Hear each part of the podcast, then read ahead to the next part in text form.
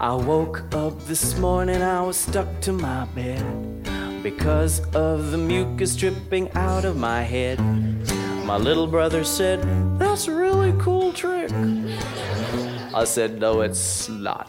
It means I'm sick. Mama came in, she said, Why do you look so glum? I said, Because I've got aliens in my lungs. There's an alien in my lungs.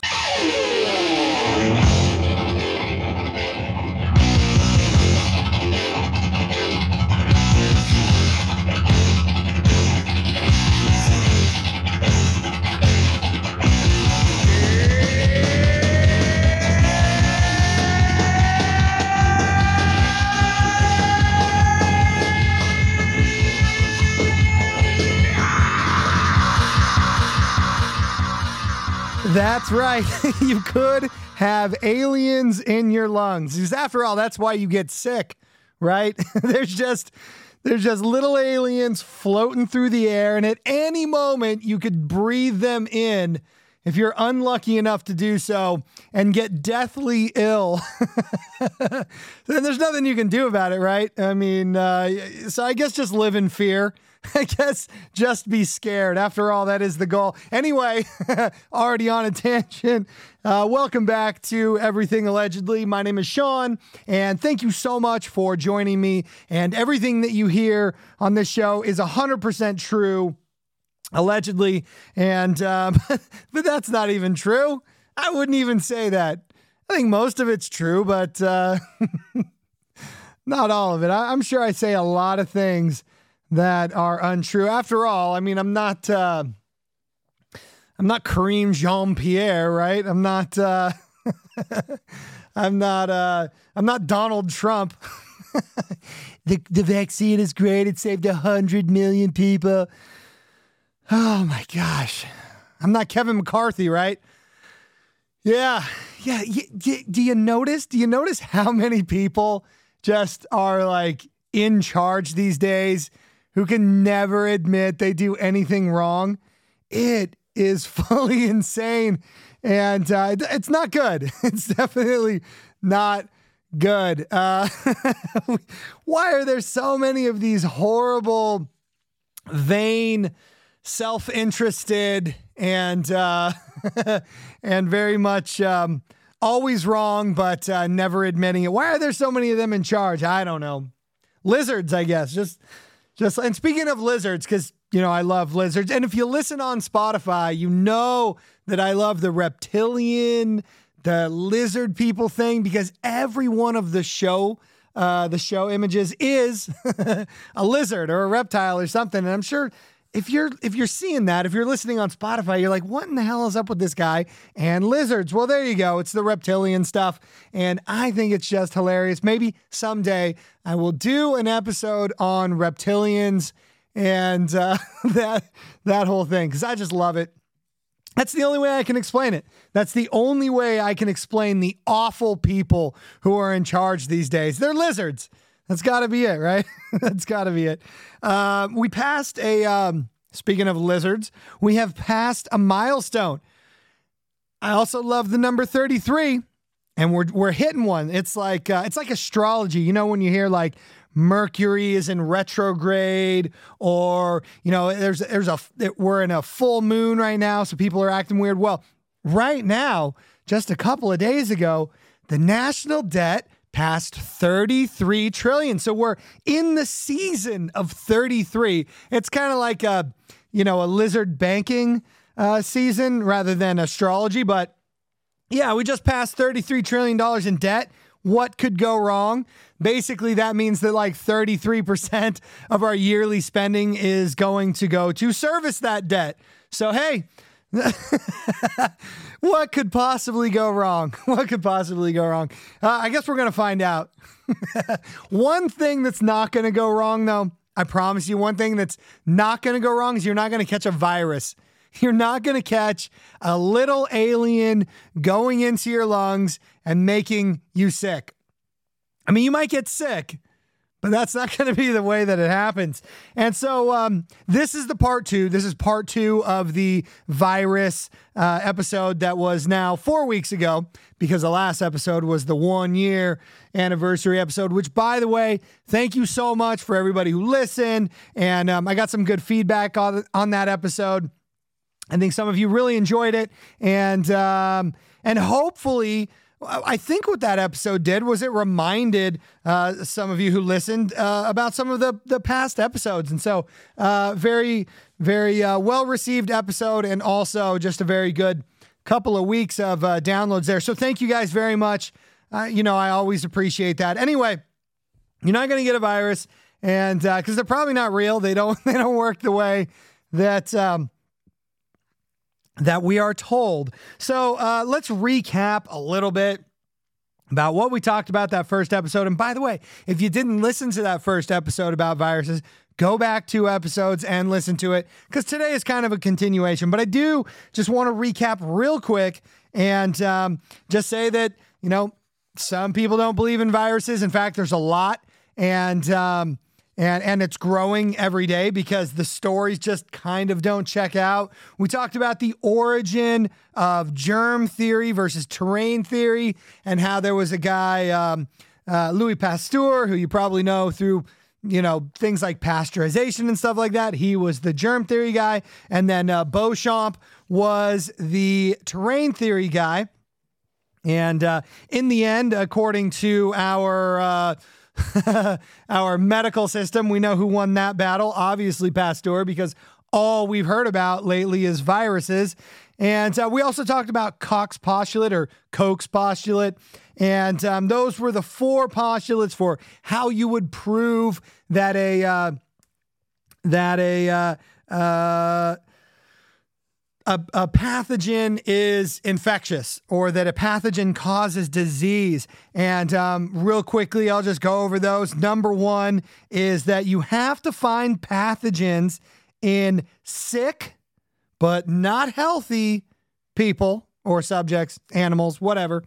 And um, so, by the way, asymptomatic carriers kind of, uh, we already got that one wrong. And so, anyway, Koch's postulate number two the pathogen must be isolated. We're going to talk a lot about that one today. Uh, number three is that the pathogen must cause disease when it is introduced into a healthy subject. We talked a lot about that one last time. And uh, number four, which is basically now that you have a uh, uh, a test subject that you've made sick, you need to extract that from the test subject, isolate it, and then show it to be exactly the same as the pathogen that you started with. And um, as uh, as we've talked about in the last episode, as we will discuss in this episode, basically every one of those postulates has been thrown out the window to uh, prove this fake germ theory, and especially in the case of viruses. You know, it's what I should say that when I talk about uh, germ theory, it's not just viruses, it does include bacteria. And that's not that bacteria doesn't exist because it's easy to see, we know it's there, it's always at the site of infections. But some people theorize, much in the way that uh, they, they theorize with with um, uh, viruses not not doing what they're claimed to do. Some people think that that's the case with bacteria as well. That the bacteria, although we find it present at the site of infections, it's not actually what made you sick, but it's actually doing the cleanup job. And so you can think about it as firefighters on the scene of a fire. You know, most of the time at a fire, you're going to find firefighters, but we don't assume that the firefighters caused the fire. So that's kind of uh, one way you can look at bacteria as well as viruses when we're talking about this germ theory versus terrain theory. Unfortunately, that same thing doesn't hold up with viruses because in the case of the firefighters, we never even see them. They're not around. They're nowhere to be found because, uh, like we talked about last time, you can't see them. you can't barely prove they're there. So Anyway, last time we talked about uh, the Rosenau experiments and how um, you know that basically flies in the face of uh, of Koch's postulate number three because when you introduce this uh, diseased person to healthy people, uh, in those experiments, they couldn't make anybody sick. They have replicated those experiments many, many times, and it's always the same result. There is uh, never a statistically significant amount of people who get sick in these studies to show that there is pathogen uh, pathogenic spread. Um, from one person to another. So, you know, as far as studies go, that doesn't exist. It only exists in our imaginations because of situations like the one that I talked about in the last episode, which, you know, I was flying home from Dubai, sitting next to this very, really, really sick girl. And I thought, oh no, here we go. We're going to get sick because this, uh, this sickly person is breathing all over us and we got we got home and we did get sick and so that's one of those experiments uh, that really kind of reinforces your idea about pathogenic spread, but it doesn't necessarily mean that um, I breathed in any of those. Uh, those little aliens into my lungs. It could just mean that uh, me, my wife, and that girl on the plane were exposed to something uh, in an area that we both just came from, and that's how we got sick. Some kind of toxin or something like that. It's not out of the question. And, uh, and there are a lot of questions.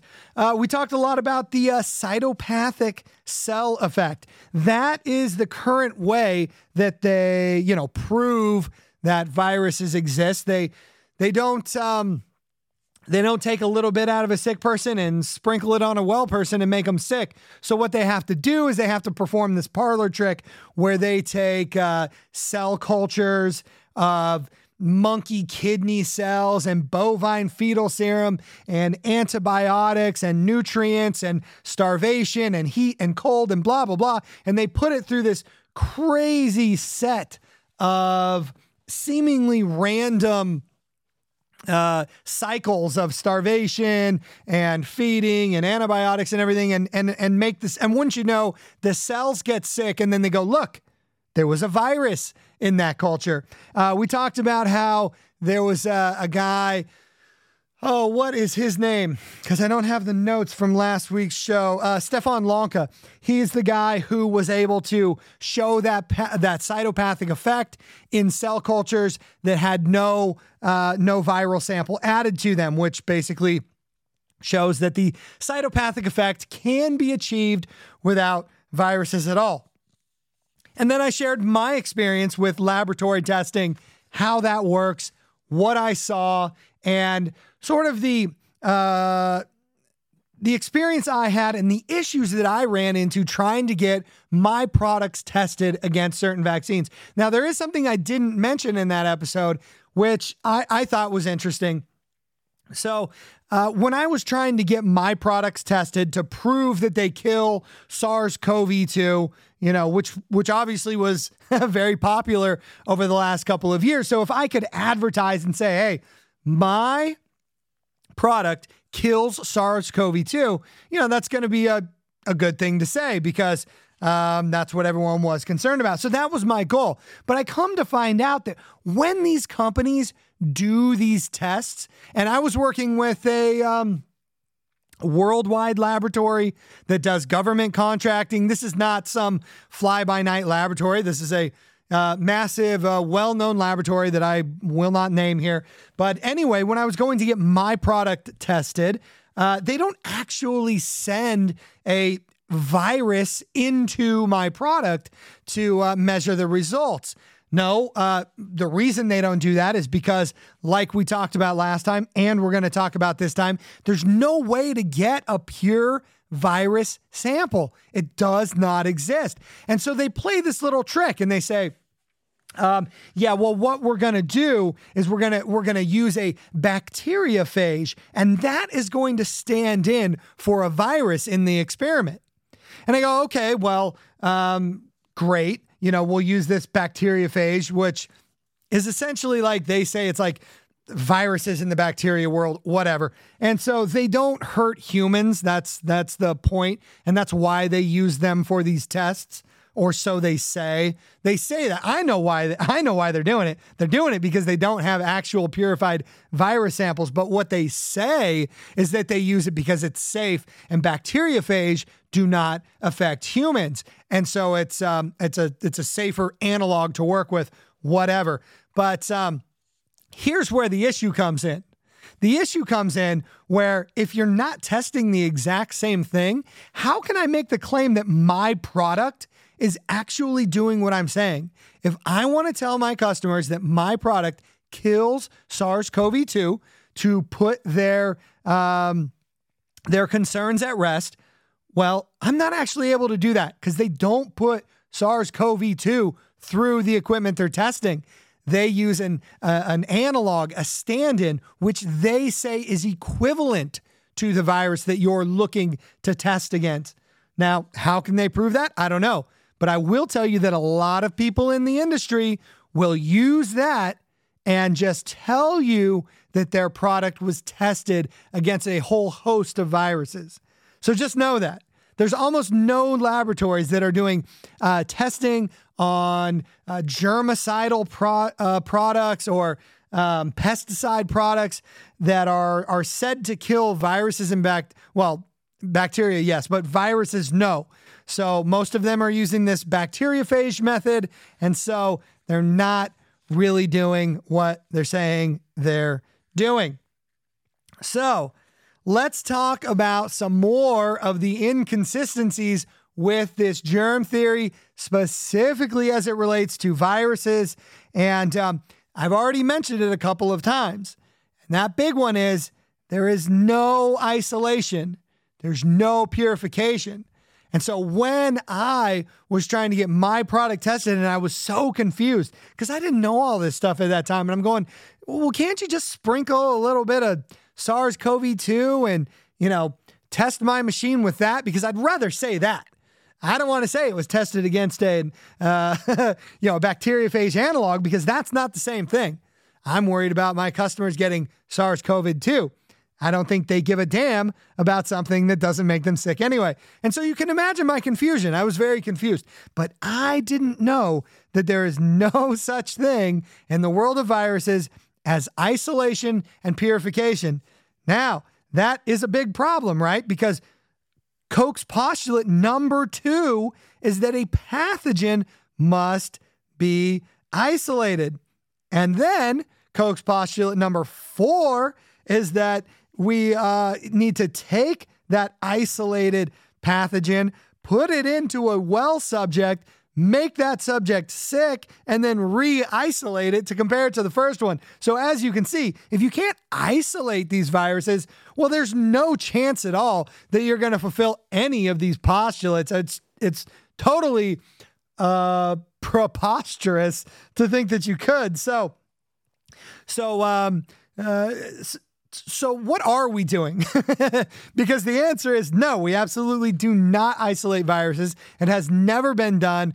No matter what you've heard or read, there's a bunch of stories out there about how they've isolated SARS CoV 2. Let me tell you, they didn't. Um, so, we're not doing it. And, and you know, this isn't my words. You actually can just go look this stuff up. It's a little hard to find because, as we've discussed a bunch of times here on this podcast, information or uh, information that you're not supposed to see, it's it's getting hidden pretty well. But yes, this is not my words. The scientific community admits that they don't do isolation in the way that you and I would would consider something to be isolated. You know, when you when you say isolation or when I say isolation, what would you assume? I hope you would assume that you mean taking the virus, the particles of virus, and having a sample that is nothing but that virus. That's what isolation and purification would sound like to me. But that's not what it is to the scientific community, at least not where virology is concerned. And again, they will admit this. Now, they will say purification, they will say isolation in their studies sometimes. In fact, one of the studies I read to you uh, a couple of weeks ago, I believe, did say isolation. But the problem is there is no standard for this isolation. There's no agreed upon standard. There's not even an agreed upon standard on the size of all these different viruses.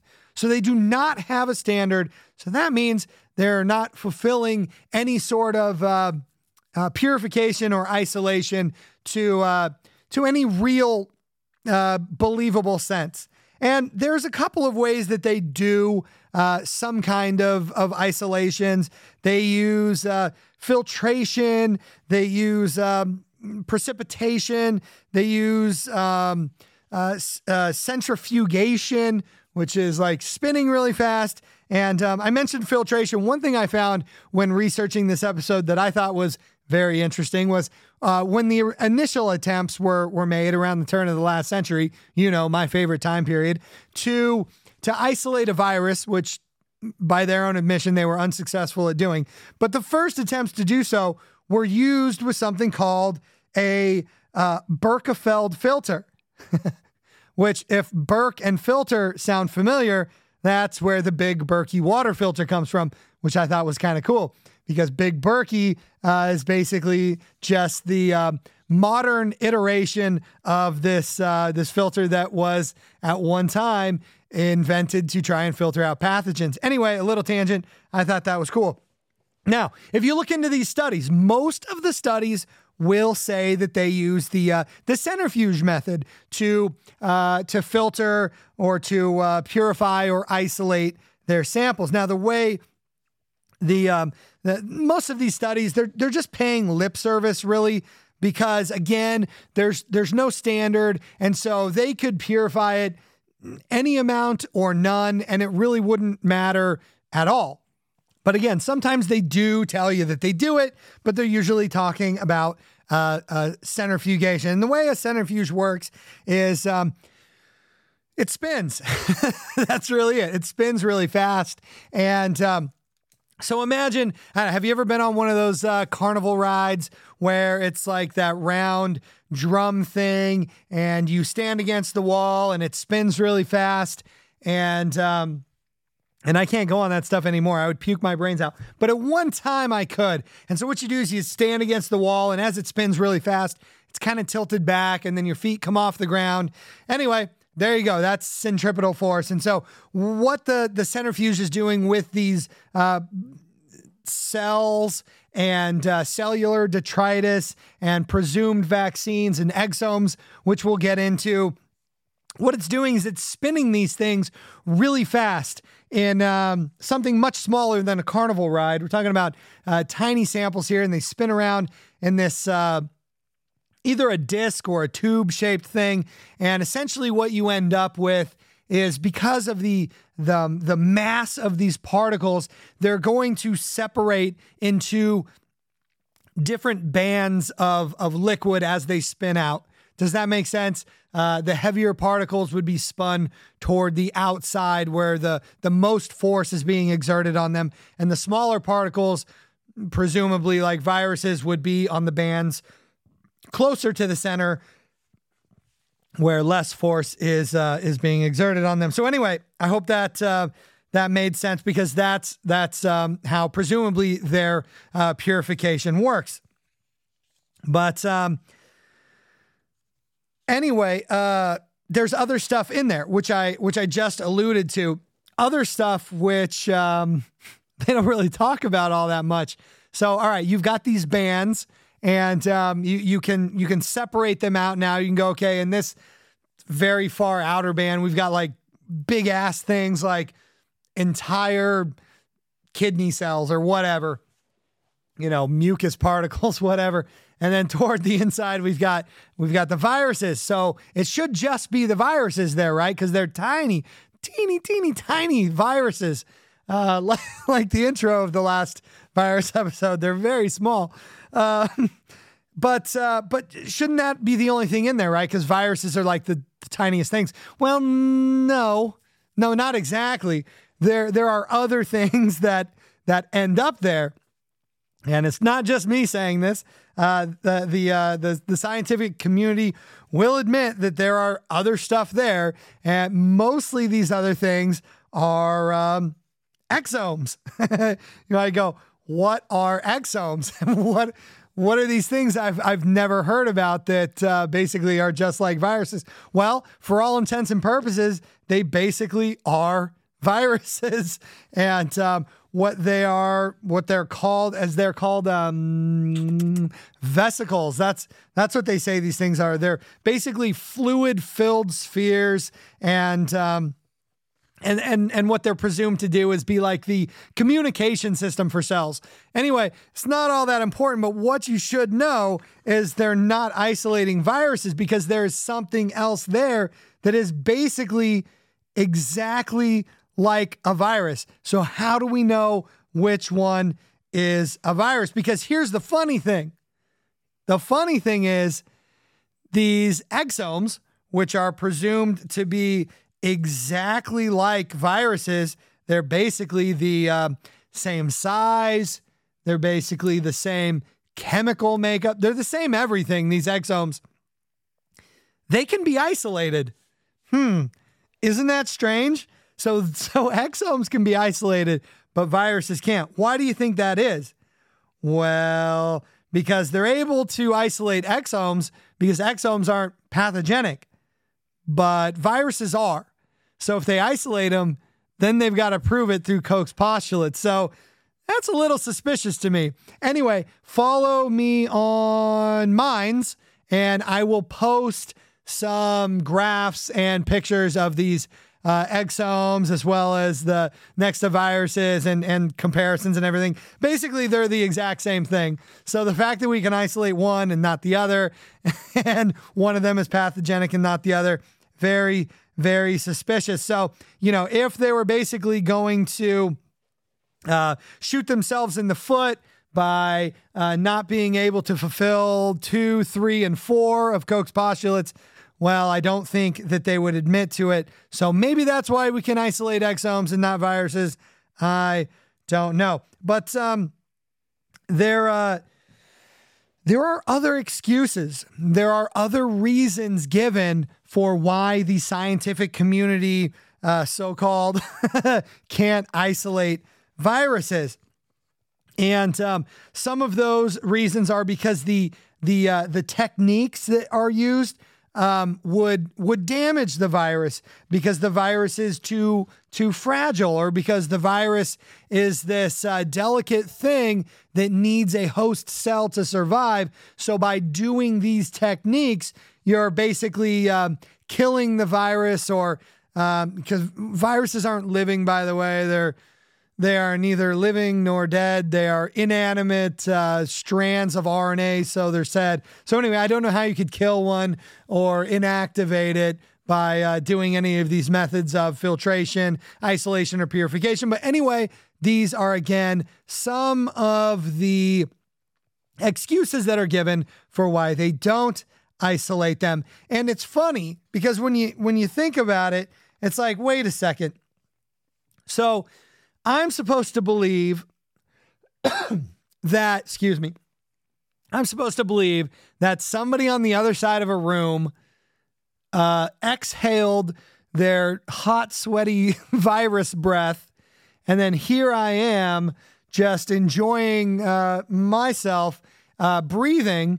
And I'm, I'm uh, so unlucky as to breathe in one of these virus, these uh, rogue alien strands of RNA into my system where it then infects my cells and replicates and make me sick. So that's one scenario. But on the other side, the uh, scientific community is not able to use filtration method uh, to separate these viruses from everything else because it's too delicate or it needs host cells. But nobody is arguing that cells are floating through the air. No, they're, they're saying that these viruses, these strands of RNA, sometimes in droplets of spit or whatever they say, are um, floating through the air and making us sick. So it's kind of like quantum superposition, if you know what that is. It's kind of like these things can exist in different states all at one time. And I don't think that's true. I think what it is is they can't get their story straight. and so they tell us that all of these things are true when it doesn't really make any sense at all. These uh, these viruses, these inanimate killers can just float through the air and take us out at any time. Uh, be, eh, or, or, by the way, don't you remember at first when uh, when COVID was first popping off? Remember, it was on door handles. Remember, it was on door handles. It was on your bags.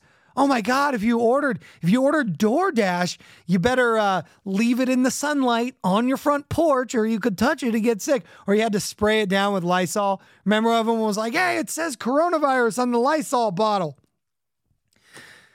Yeah, yeah, it's pretty easy to make claims that your product kills viruses when nobody can prove it otherwise, isn't it? So anyway, yes, um, these these viruses, so called, they can they can float through the air, they can stick on surfaces, blah blah blah, where they can kill you um, tens of minutes or hours later just by touching it. But uh, but you know what? We can't isolate them because they're just too delicate for that. So it's very odd, right? we they can't uh, they can't purify a uh, a sample from from humans they can't uh, they can't purify a uh, a viral sample from cells. They can't separate exomes and other similar material uh, or DNA even from these viruses. So that's another thing in these viral samples. You know, that's the thing that we got from SARS-CoV-2, right? Was that the Chinese uh, uh, science community they they didn't give us a little isolated vial of virus because those don't exist. But what they gave us was the genetic code for the virus, which I don't know if I'll have time to get into on this episode. but I do know how they came up with that genetic code sequence because, of course, I do, because that's the kind of crazy shit that I pay attention to. But anyway, just know that they are not able to separate a, uh, a virus from other DNA in the sample.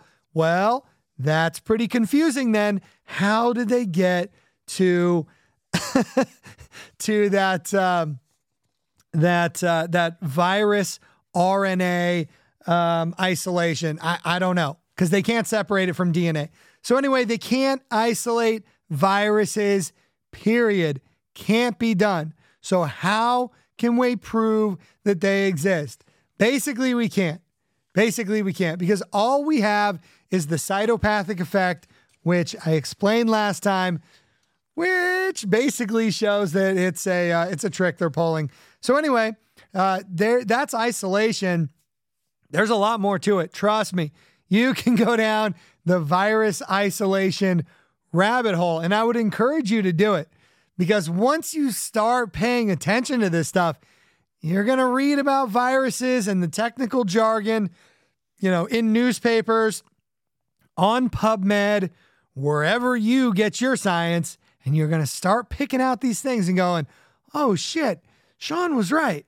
They're making some weird claims here that I don't really think they can back up. So, anyway, you might be saying, you might be saying, but Sean, I have seen the virus. I have seen it. There are pictures of them. Haven't you seen the pictures of the virus.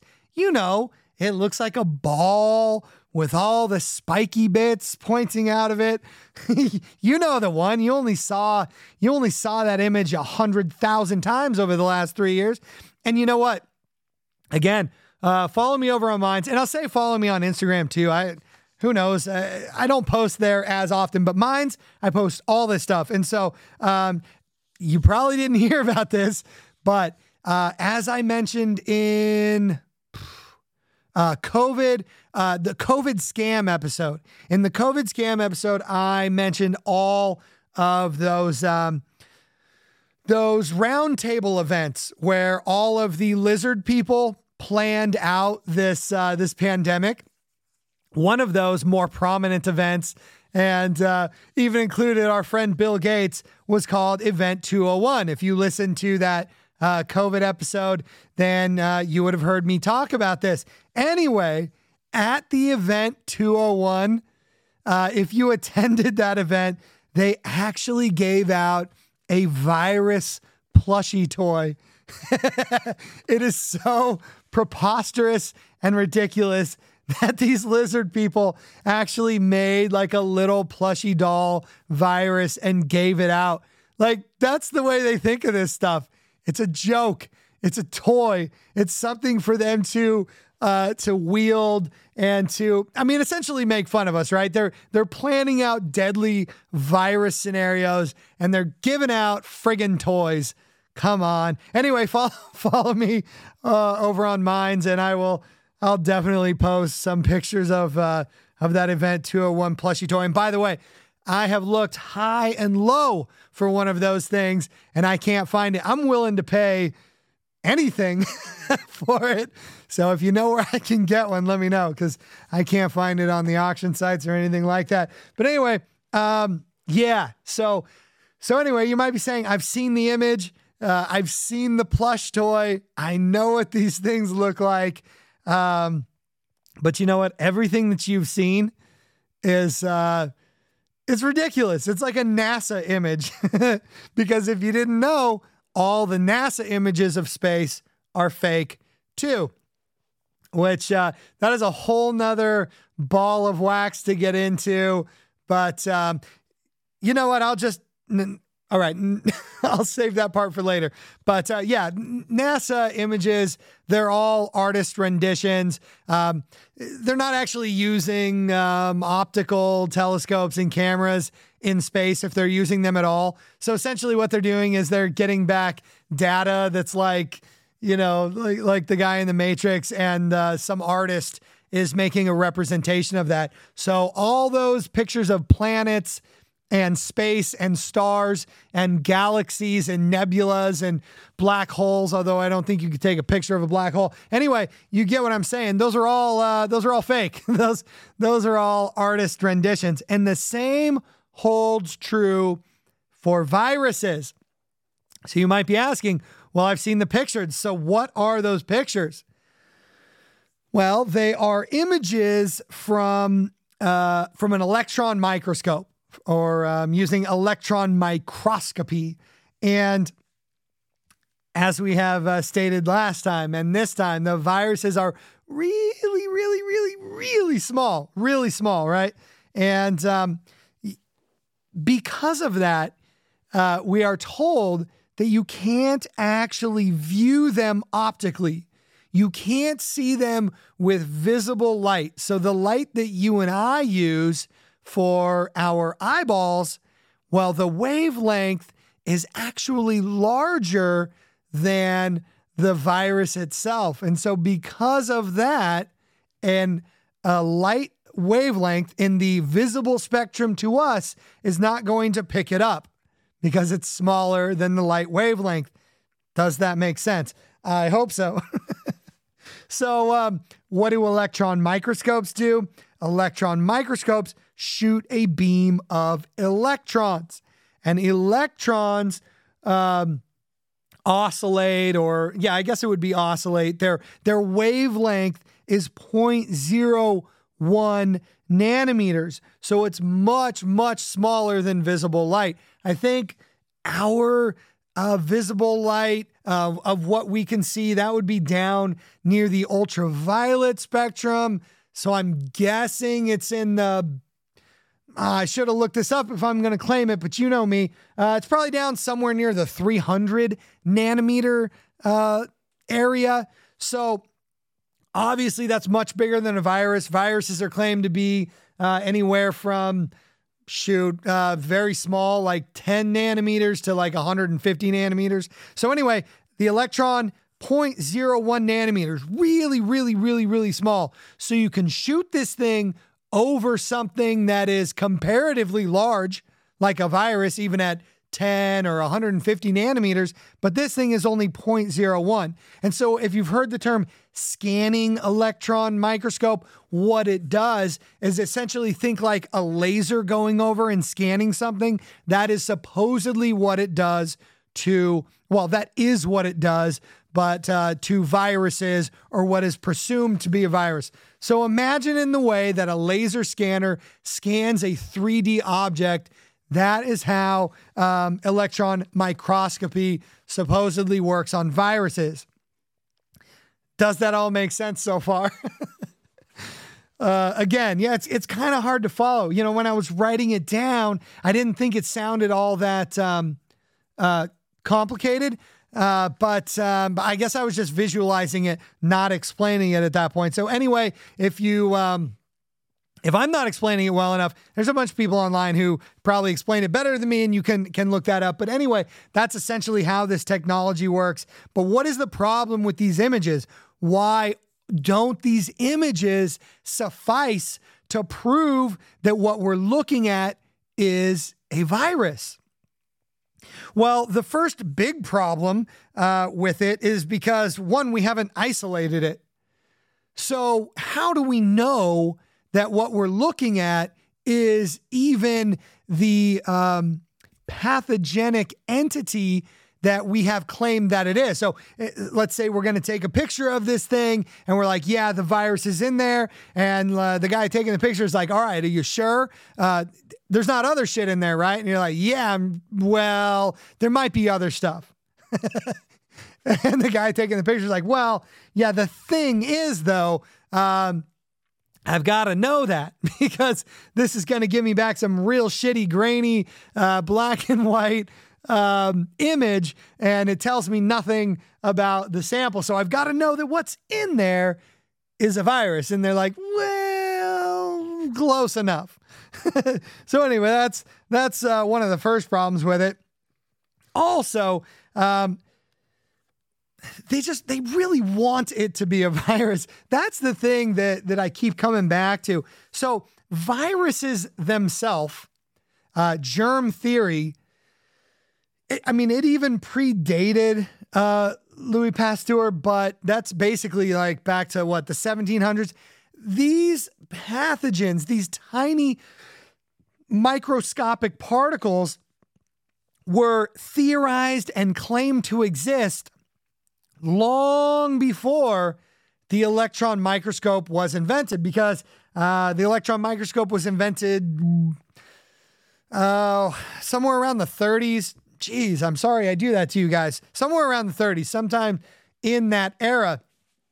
But at that time, I mean, it was already a couple of hundred years of germ theory and virus. So they were they they really wanted to find it. And so look at some of these um, electron microscope images of really anything, and you tell me like what they look like. You can't tell what's what. And so they're going to find what they're looking for, and they're looking for viruses. And so when you have a hammer, everything looks like a nail.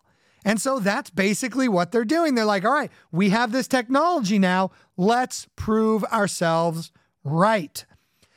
And um, there's some other there's some other issues with um, with electron microscopy. Another one of those is that the electrons themselves, when you shoot this beam of electrons at the um, you know subatomic particle you're trying to look at, well, that beam is interrupted by just air, just the molecules in air.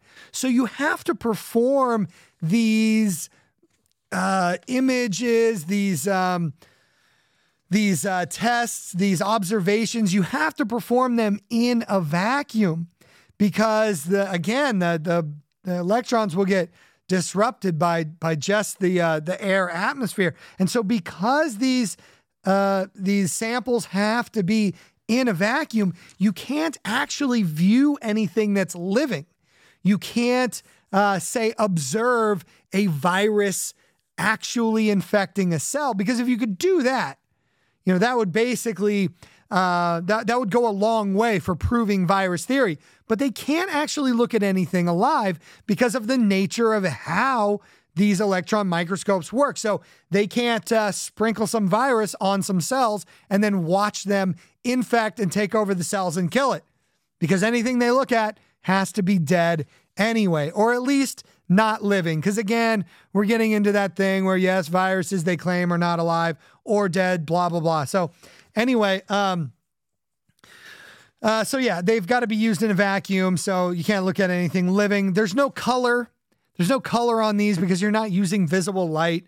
You know, if you think about the rainbow, that's how we see we see all that different spectrum of color. But if you're just shooting electrons, it's you know, it's basically either on or off. It's like binary essentially, or gradient in in some cases.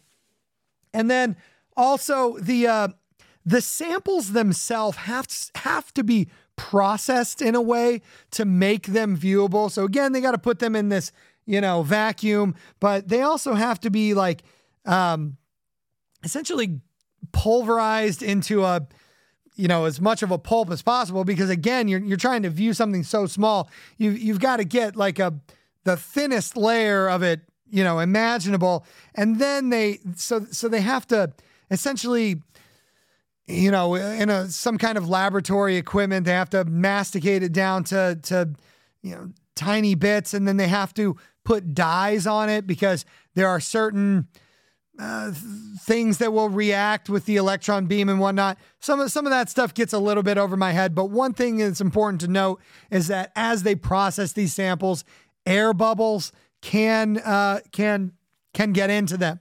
These tiny air bubbles can be present in the samples. And the funny thing about viruses, when you see them, they're always like perfectly round.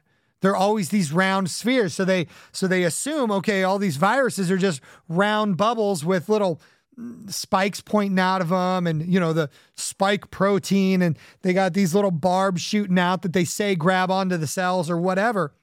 But why are they all round? Uh, so if every image of them is round, when you're viewing them in 2D, the only possible shape that can be is a sphere. Follow me here. So if you look at a basketball, if you turn the basketball in any direction, it's it's round. In two dimension, it's always round in any direction. Now, if you take a cube or a, a horse, whatever, any shape, and you and you turn it, you're always going to get a different shape in two dimensions. You know, you'll see the profile of the horse, or you see the the ass of the horse, whatever. But um, that that shape, that silhouette, is always going to change. The only uh, object that's never going to change when you view it from any direction in two dimension, when you view its silhouette, is a sphere because it's always going to be round from every single direction. So, what is always round? Air bubbles. It seems like the most likely thing that's being viewed is air bubbles in these samples because they're all over the place. And if there is something kind of detritus or something uh, sticking to the air bubbles, it looks like you've got a spiky sphere, which is what all these viruses look like under scanning electron microscopes or just uh, regular electron microscope. So, anyway, um, uh, all right, so so that's basically electron microscopy. I'm trying to figure out whether I have enough time to go into the uh, the, the the the DNA RNA uh, um, uh, code of viruses. I, I don't think we do, but anyway, let's let's uh, let's wrap up with uh, with the scanning electron microscopy. Microscopy again, all these things are round, so they're they're most likely bubbles. Th- these images they don't tell us anything about viruses because uh, they're they're not viewing them actively. They're not seeing them do anything. They're not. Um, uh, showing them uh, attacking anything. Uh, essentially, all they're doing is finding things in the sample that confirm what they're looking for, confirm their bi- their bias, and they tell us that they've taken a picture of a uh, of a virus, uh, and in NASA's case, of a galaxy or a nebula or a star or something. anyway, um, so it's uh you know you know it's interesting I was thinking about this might be weird. I don't know if other people actually have this experiment uh, this experience, but if you close your eyes really tight and then you like press on your eyes really hard, it gives you all these like weird faint shapes. I don't know. Is that just my weird brain doing something or do your do your uh, does your brain do this when you when you push I'm doing it right now, but you can't see me. Uh, when you push on your closed eyelids, when your eyes are tightly closed, really tight, and you push on them, do you see weird shapes?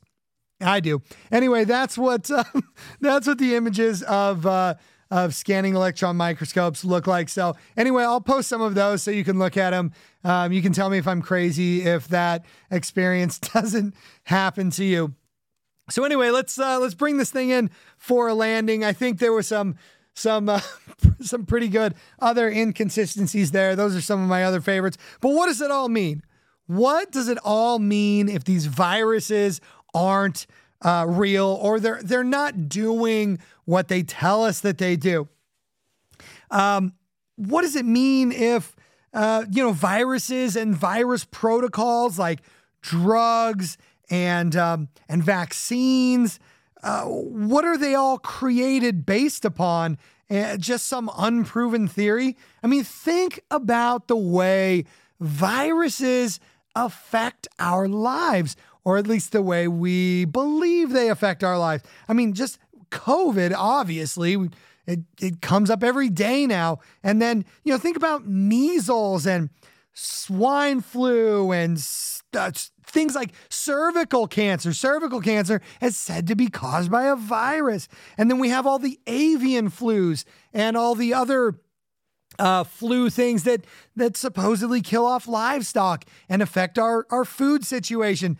You know, SARS, hepatitis, AIDS, polio, all these things are said to be these viruses, which at the very, very least, the scientific community has not proven 100% that they exist and that they do what they are claimed to do.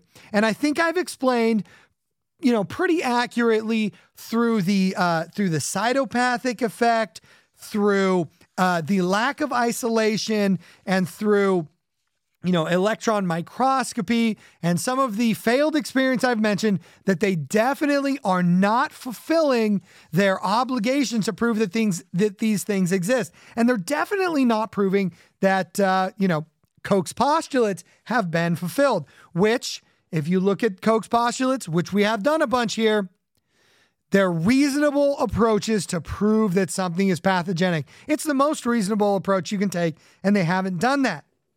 So it's pretty creepy when you think about how these things affect our life and how they may not be what they're claimed to be. And you know, what I think is going on is these viruses are really good for industry. They're really good for the medical community because they love selling us drugs and they love taking your health out of your hands and putting it in the hands of your doctor that's getting paid a bunch of money with insurance. But um, you know what they're doing is they they have this endless supply of symptoms and the medical sorcerers are just playing virus roulette. And, and we can see that in so many different scenarios, like AIDS. AIDS is the best one. I promise. Uh, it's not the best one, like best disease, don't get me wrong, because AIDS is something, but it's not because of the HIV virus. But anyway, uh, my favorite example is what I should say is is AIDS because AIDS was just something before HIV, before, you know, the AIDS panic was just something called uh, Kaposi sarcoma, which is essentially like a skin cancer type of thing and uh, kind of pops up when your when your immune system is uh, failing and uh, which is what AIDS is said to be doing.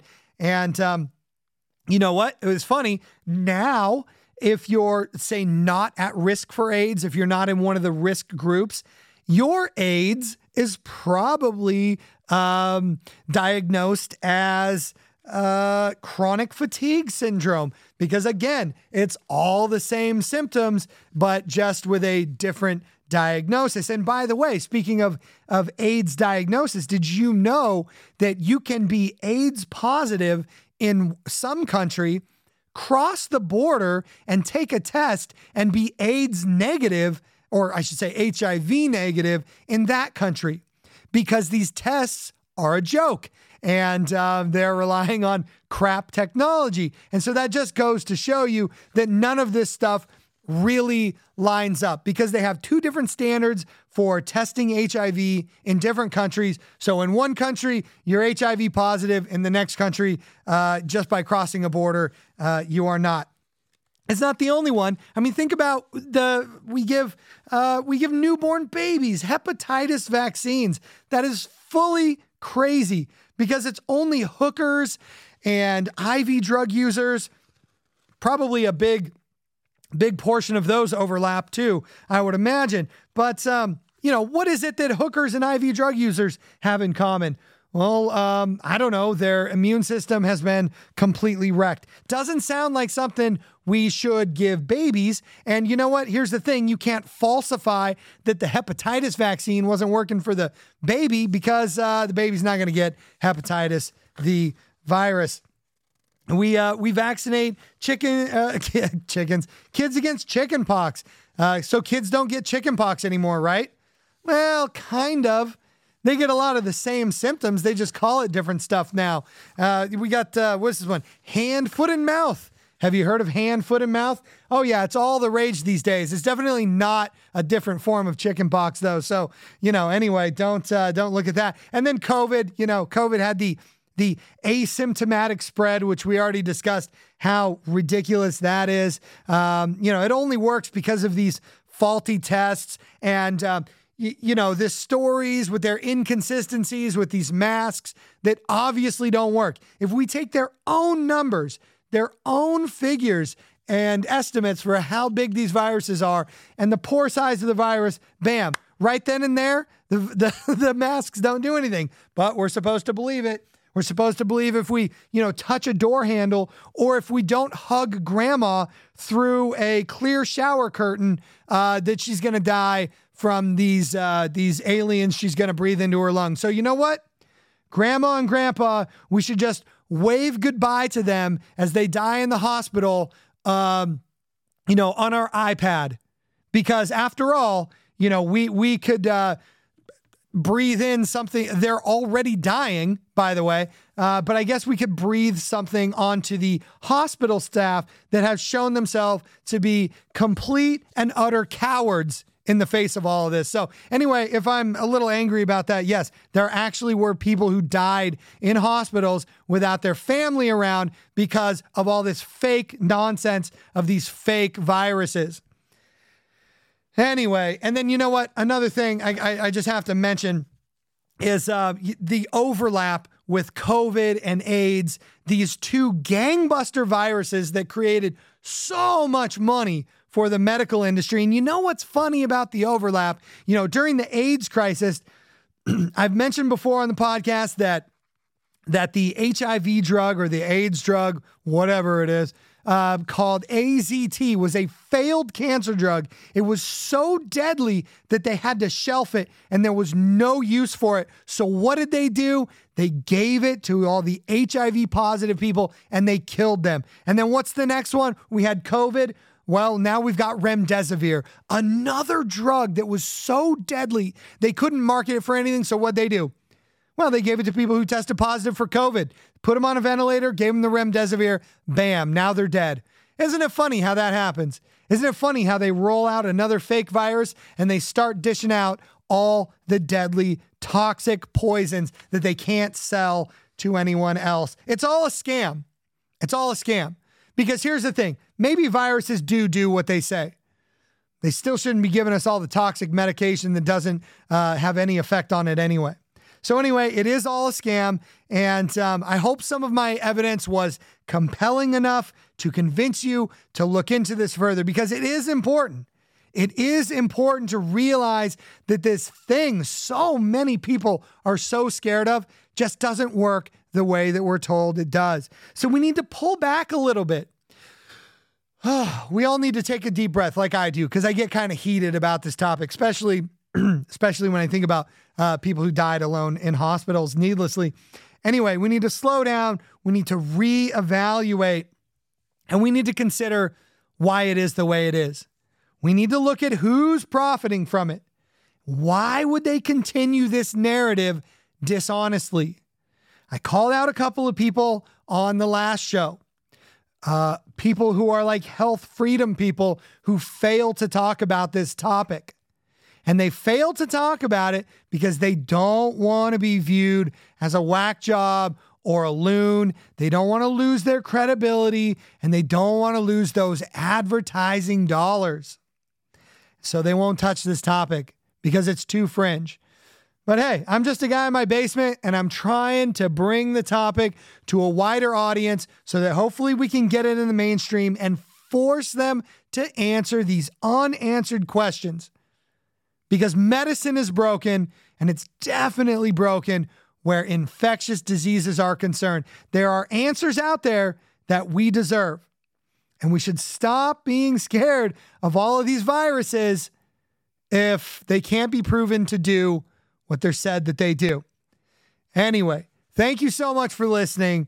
Um, you know what? I, uh, yeah, I, I have a song this week that is not, it's not, uh, it has nothing to do with this topic. And you know what? It's a Jimmy Buffett song.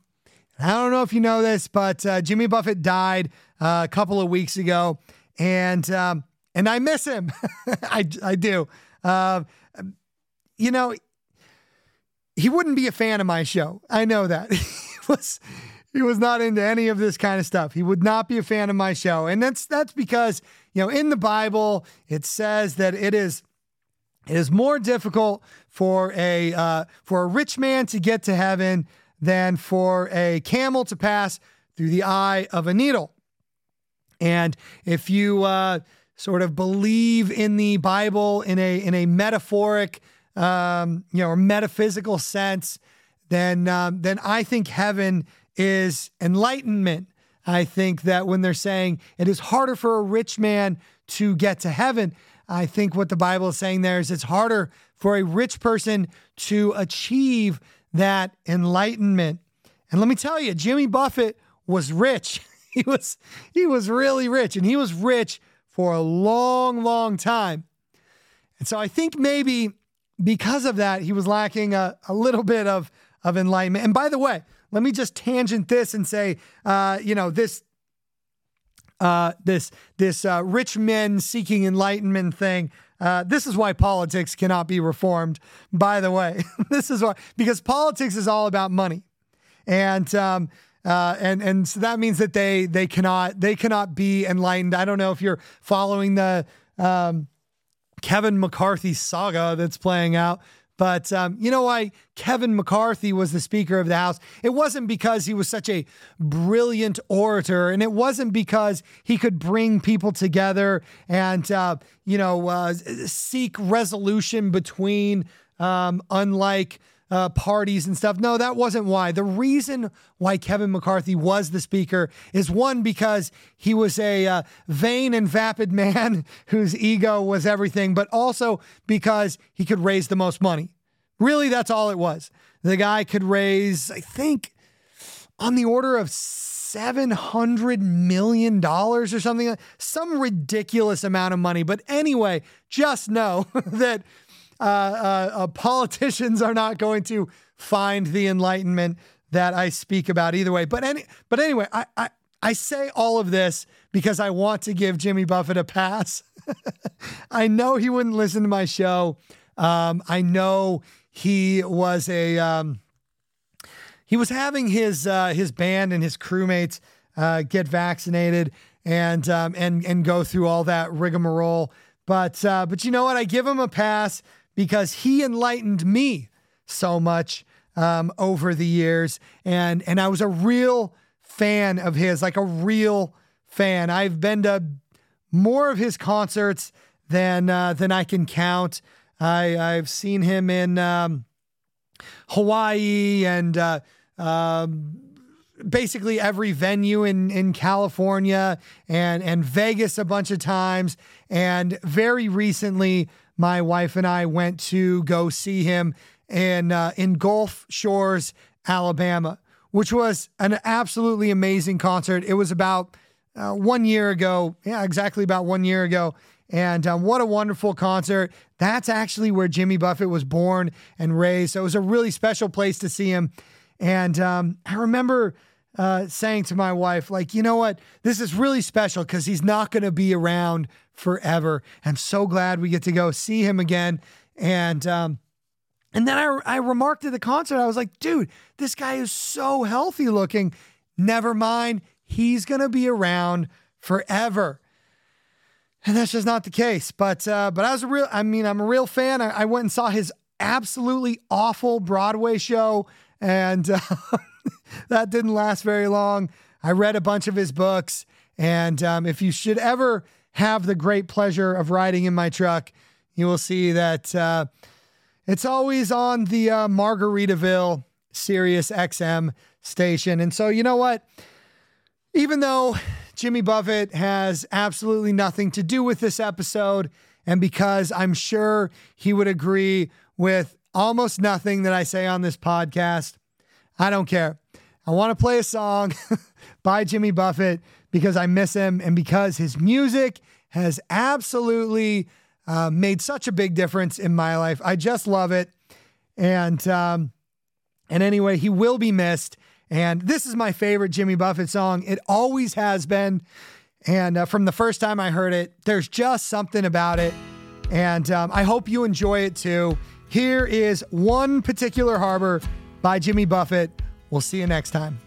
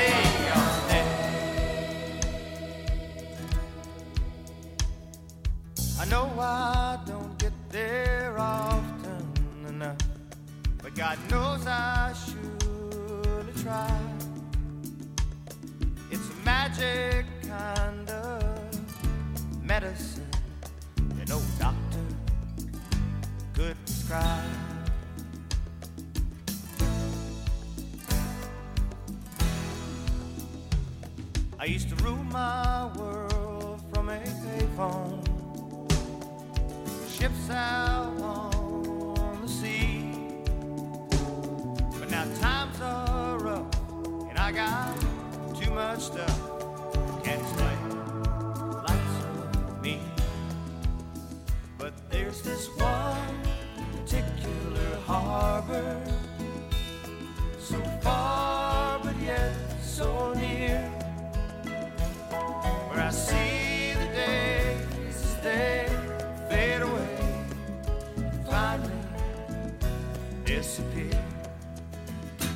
think about the good times down in the Caribbean sunshine. In my younger days, I was so bad, laughing